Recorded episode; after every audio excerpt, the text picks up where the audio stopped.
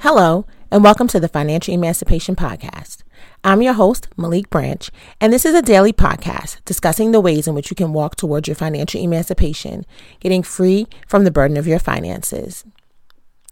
So, just in case you thought we forgot, April is still going on, and we are at April 10th. So, that makes today 10 days into the 30 day no shopping challenge that we've started on April 1st. So, April is Financial Literacy Month.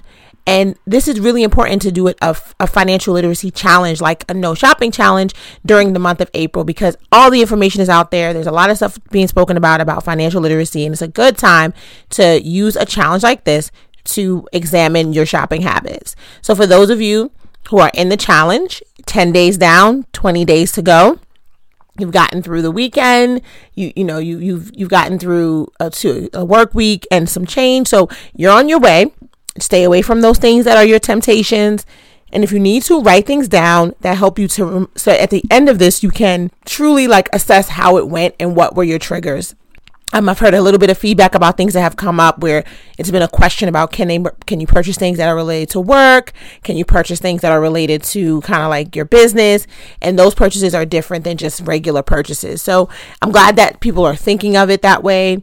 I'm glad that um, it seems to be very helpful. So if you're in the challenge, be encouraged, keep going. We've got 20 days left. 10 days went by like that. So another 20 days, we'll get through it. So be encouraged. We're all kind of rooting for each other as we move through this challenge. And I'd like to know as we're getting to the end, you know, how did you feel like you saved money? Things like that. I also wanted to tell you guys a little quick story about what I've been doing. So, since about mid February, I had decided one day I live I, I work in an area that's you know the food after you work someplace for a long time you realize like buying lunch outside you just can't find anything that's good and even though they continuously open up new places I just couldn't find anything that's good and I felt like I was eating the same thing all the time which was junk I was eating Bareburger or I was eating sushi right which you should not eat sushi that many times in one week and you definitely should not eat french fries that many times in a week or I just wouldn't eat so it was like it was becoming really strange so I decided, I was like, one day, I was like, I'm just to bring my lunch. And I was like, you know, I got to get down on my meal prepping. And this kind of started from the Facebook group where we talked about does prepping meals help, um, does bringing your lunch help save you money? And so I was like, you know what? I'm going to start bringing my lunch. So I started meal prepping on Sundays, prepping food. And since mid February to now, I have been prepping my food and bringing lunch every day. I have not missed one day of bringing lunch since mid February. And a few things have happened for me in that. One is that I have have saved a lot of money because I used to spend between 15 and 20 dollars a day on lunch. So I've saved that money. But also I'm eating better.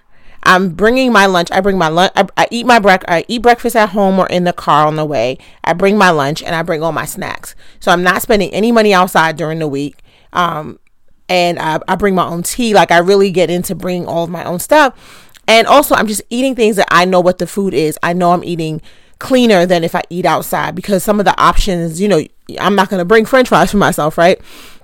So it's like a double, it's a double win. And I realize that it once you get into a habit, this is why I think the 30 day no shopping challenge is really beneficial because this started in mid February. And so now it's just part of my daily habit. It's part of my daily ritual. And so I don't, I don't even think about it anymore as far as like, oh, whether or not I have lunch, I make sure my lunch is packed. And I knew this week was going to be a busy week for me. So I made sure that I not only prepped the food on Sunday, but I packed it. Like I packed the salad for the whole week into the Tupperware. And all I have to do is add the dressing. And I packed all of the sides and I packed up the fruit salad and I, pa- I packed everything. And so literally as I leave the house this morning, I just have to grab everything that's already pre-packaged, throw it in my lunch bag, and I can head out the door. So these kind of things not only are saving me money and time, but they're also helping me to eat better and be more proactive in making sure that not only is my finances in good health and not only are my finances in good health, but also that I am in good health as far as what I'm eating. So I just wanted to give you that. Like when you start something and you just keep doing it consistently,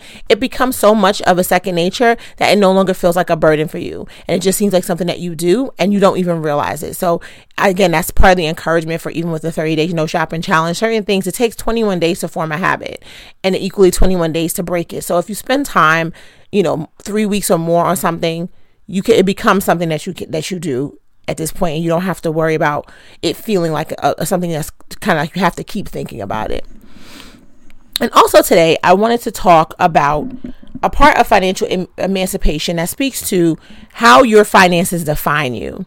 So a lot of people will tell you that their finances don't define them. Like, you know, wh- whether they're up or they're down, they're the same person and they portray the same thing to the world. And that is true sometimes. But for a lot of people, their financial status and situation and where you are in, in financially really do dictate a lot and, and, and, and speak a lot to how you feel about yourself, your value, your self worth, and then how you project that out into the world. And so it's important for you to know how you feel about that because there isn't any wrong or right way to handle the emotional part of finances as it relates to what money makes you feel. That is dictated by how you grew up and what you were taught and things that and the value system that came in your family and in your life and how you were raised, right?